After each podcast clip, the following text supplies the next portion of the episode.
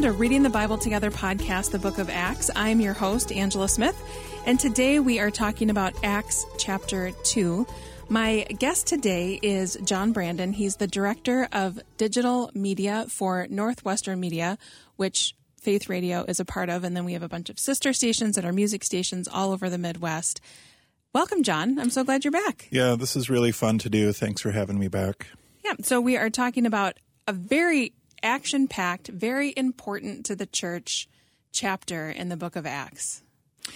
Yeah, it really is. The, the summary for people that listening to this, I would say that as I was reading it and studying it is uh, God is speaking to us in a lot of different ways.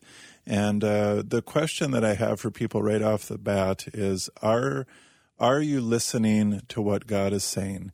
And uh, last time I was on, we we actually talked about the book of Luke, the last chapter, and I talked about the gospel and knowing Christ versus knowing facts about Christ, or or actually knowing Christ. And the difference is that relationship that you have. And the challenge sometimes is if if you don't hear from God and you're not hearing from the Holy Spirit, even though in the book of Acts chapter two it really talks about that a lot um, just to begin a relationship with Christ, because then all of a sudden God starts speaking to you. Sometimes it's a whisper, sometimes it's a loud, you know, clashing sound that everybody in the whole town can hear, and it's maybe the tongues of fire and all these other things uh, that that are described in this chapter but often it's just God whispering to you and directing your life. So just right off the bat, Acts chapter 2, it's about listening to the Holy Spirit, listening to God, having a relationship with Him, and how exciting that really is.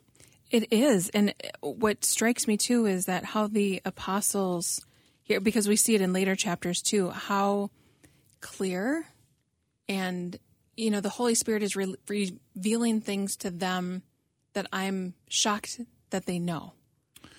Right. that, yeah. you know, Peter, when Peter is preaching, he says, you know, I know that some of you are thinking that we're drunk and we're not. Like, yeah. he knew what other people were thinking. That's amazing that the Holy Spirit was revealing that to him. Yeah. I've noticed this in my own life. Sometimes, uh, you know, as, as, a Christian, I've been a Christian for uh, 30, 35 years or so. I became a Christian at the University of Northwestern here, right across the street from where I work. And I've just had this thing where sometimes God directs us and he whispers, and then sometimes it's like this loud clanging thing where it's like, obviously God is speaking right now. And I think that's what I love about being a Christian is that you have that direction in life and you can find that direction in life. And and that's really what Peter was getting at. There's so Acts chapter 2 is mostly just his sermon, you know. Mm-hmm. He's talking about all these different things but I think at the end of the day, what he's saying is it doesn't matter who you are, what gender you are, what race you are, your background, um, you know, your family, whatever, whatever it is, whatever experiences in life you've had, God is just waiting for us to turn our attention to Him and to follow Him and to listen to Him. And as long as you're human, you know, that's God, God wants a relationship with the people that He created. Mm-hmm and there's no restrictions on that. It doesn't matter what your background is. It doesn't matter, you know, if you grew up in, in Minnesota or if you grew up in, you know, the Czech Republic or something like that. It really doesn't matter. What matters is if you're listening and, uh, and when God speaks, if you, if you listen to what he's saying. Yeah. And if you're following along in the study guide, I think that goes to exact, that answers the first question. Do you notice how Luke intentionally points out the vast diversity present at Pentecost? And what do you think he wants us to conclude from that? And I think that's it. That the that this message of salvation yeah. is for everyone. It was first for the Jew and now for the Gentile, which is everybody else on the globe. And and he points to that. I mean, we see people hearing the message, hearing the gospel in their own language, and everybody is gathered in Jerusalem because they were going. They would gather in Jerusalem. The Jews would gather for different festivals, and so we've got people who were born have the nationality of Jew, and then we have people who who are Jewish, and then we have the converts to Judaism in there as well. That's why there are so many people from so many different places yeah. that are gathered in Jerusalem. It's such a melting pot, and you know, some of us come from a varied background and maybe a mixed family, and Uh, the other thing I love about this chapter is it talks about all tongues, all nations, but then this was really close to home. It said young and old, mm. And uh, you know, men and women, different backgrounds.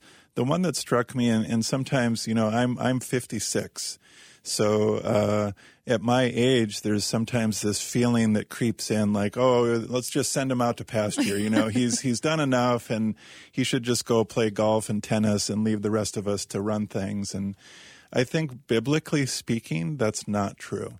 And and sometimes even the people who are older, they have the wisdom and they have the experiences, but then also you know, in my job, I work with a lot of students who are student workers and they're here to learn and help.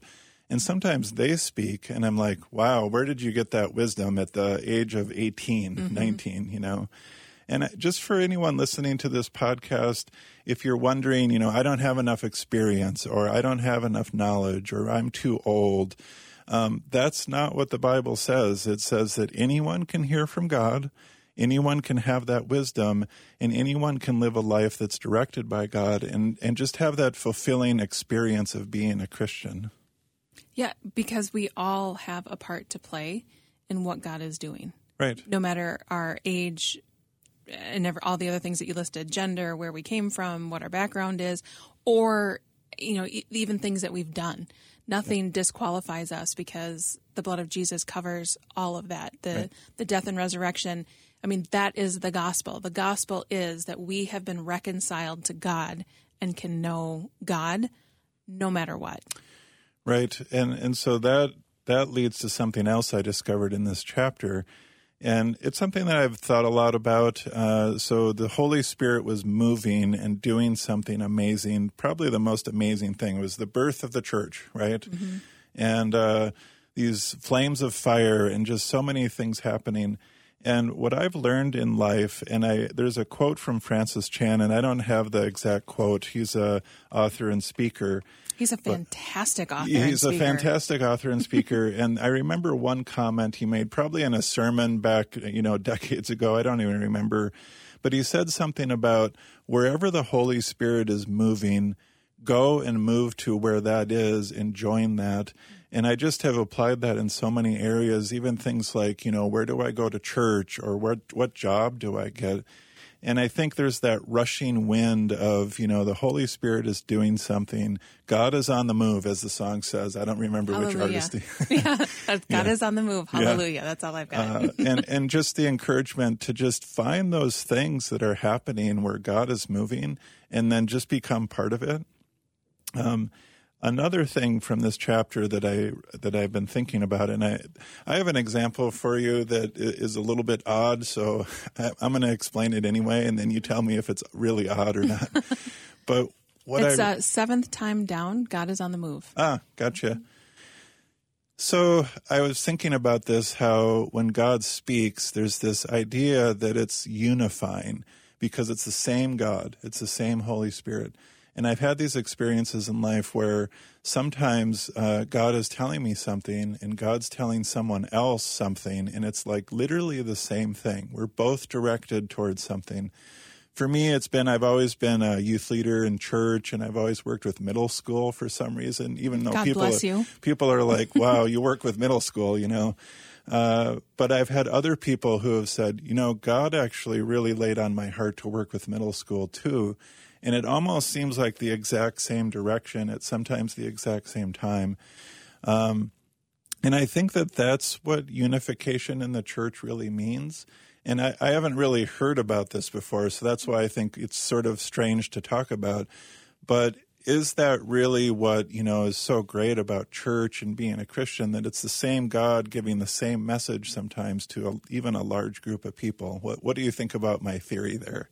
I think that's interesting. I, I I guess I the the the view that I come from is that that's confirmation. It's confirmation. I guess was the word that I was thinking of mm-hmm. more than unifying, but it was confirming. Yeah. You know, when I, for example, yesterday or yeah, yesterday um, I'm a producer on Susie Larson Live, and we prayed before the show. And Susie prayed Psalm 121 over me, and I thought, God, I know those words. And the day before, I was doing a devotional, and the devotional had Psalm 121 in it. And I thought, okay, I've heard this twice, two days in a row. Like my ears are perked.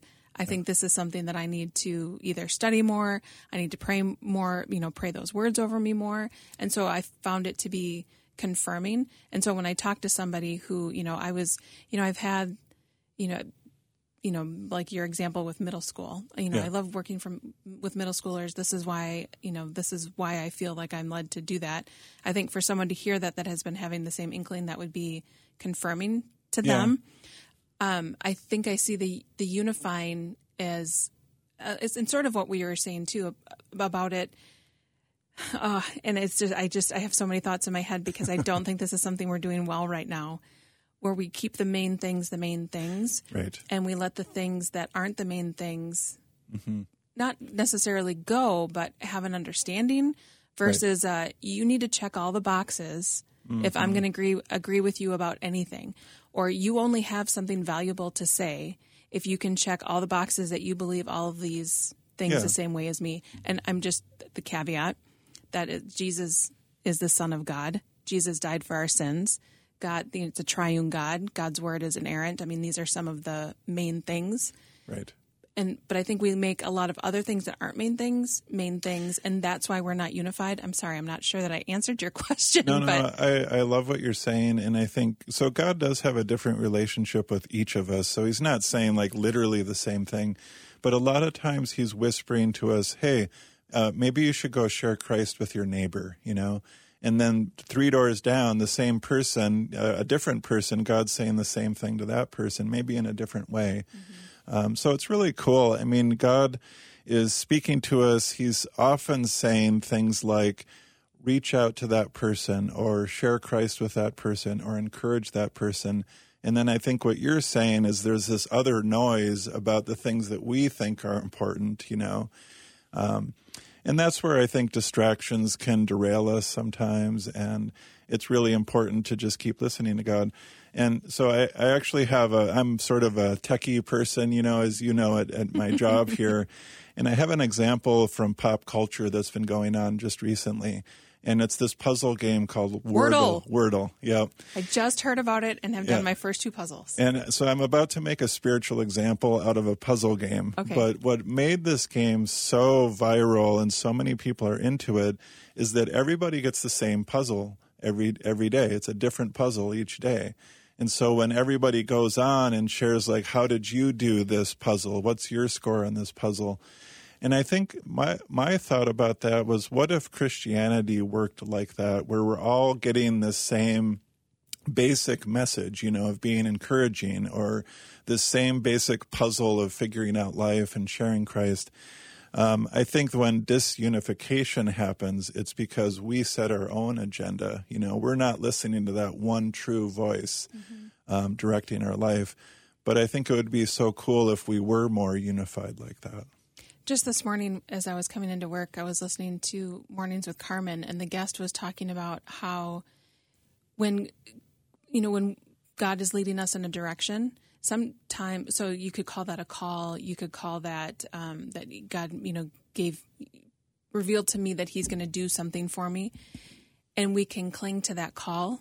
We can cling to that, um, that thing that God was, that we believe that God is going to do for us and make that the thing that we're aiming toward. And you know i'm not i'm so then we're not we're no longer following god. We're following this call. We're following this which i mean god does lead us to do things but i think we can't put god over what we believe that he's promised us. Like it, we have to come back to the relationship. Yeah, and and sometimes it does change and evolve over time. So I mentioned I worked with middle school. Well, that was actually about the first 20 years of being a Christian. And then I think I got a little bit older and I started working more with high schoolers mm-hmm. in our church. And then I got a little bit older still. And right now I do a lot of mentoring with college students. And I, I just love it. I have six student workers on my team and I'm always mentoring them and speaking into their life. Well, this actually all applies to Acts chapter 2 because God has just been speaking to me about this idea of mentoring and talking to the younger generation and training them up. And so then when you fulfill that calling, you listen to God, He says, work with youth, and then you do it. That's where true fulfillment and purpose comes in life. And then when people get derailed, it means that they've maybe God's been saying something. You know, the the holy flames they're they're going like loud and and bright, and they're they're right there. Uh, but for some reason, we just shield ourselves and say, "No, I'm just going to do my own thing. I'm going to do the accounting business, or I'm going to do this other thing." And I, I guess the challenge I have for this chapter, as you're reading it, as you're hearing about all the different things that the Holy Spirit is saying and doing, and just it's so exciting. It kicks off the whole book with like a wow. If it mm-hmm. if this was a Hollywood movie, this would be like a really big, like explosive event right away. But are you going to listen to what the Holy Spirit is saying? Are you going to follow that calling that God's put on your heart? And I, I would love if people would contact us and even ask questions about this um, because uh, seek out that mentoring and seek out those guides and ask those questions. Find your calling, listen to the Holy Spirit, and then find your calling. Thank you, John. Thank you for coming on and talking about Acts chapter 2. Yeah. This has been a great conversation. Personally, I'm encouraged. Yeah.